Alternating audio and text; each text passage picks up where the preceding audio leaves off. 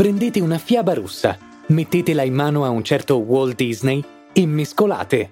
Cosa ne esce? Un papero! Il 9 giugno del 1934 fa la sua prima apparizione in un cartoon Paperino. Wake up! Wake up!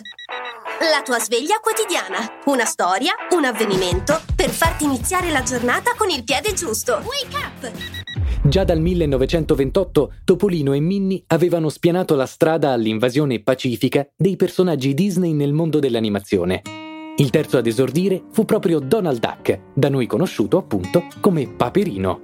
Celibe, tre nipoti a carico, di solito vestito da marinaio. Secondo l'albero genealogico ideato dal fumettista Don Rosa, Donald è figlio di Ortensia De Paperoni, sorella del più noto zio Paperone, nipote di nonna Papera e gemello di Della Duck, la madre di Qui, Qua e Qua.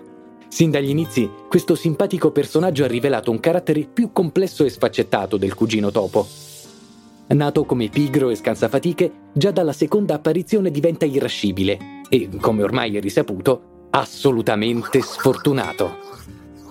Sempre pieno di debiti, di problemi e di mille motivi per arrabbiarsi, Paperino è diventato negli anni un'icona delle frustrazioni degli americani.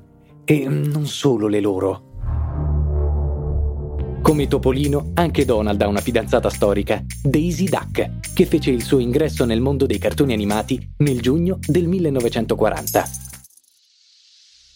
La frase del giorno. Il modo migliore per cominciare qualcosa è smettere di parlare e cominciare a farla. Walt Disney.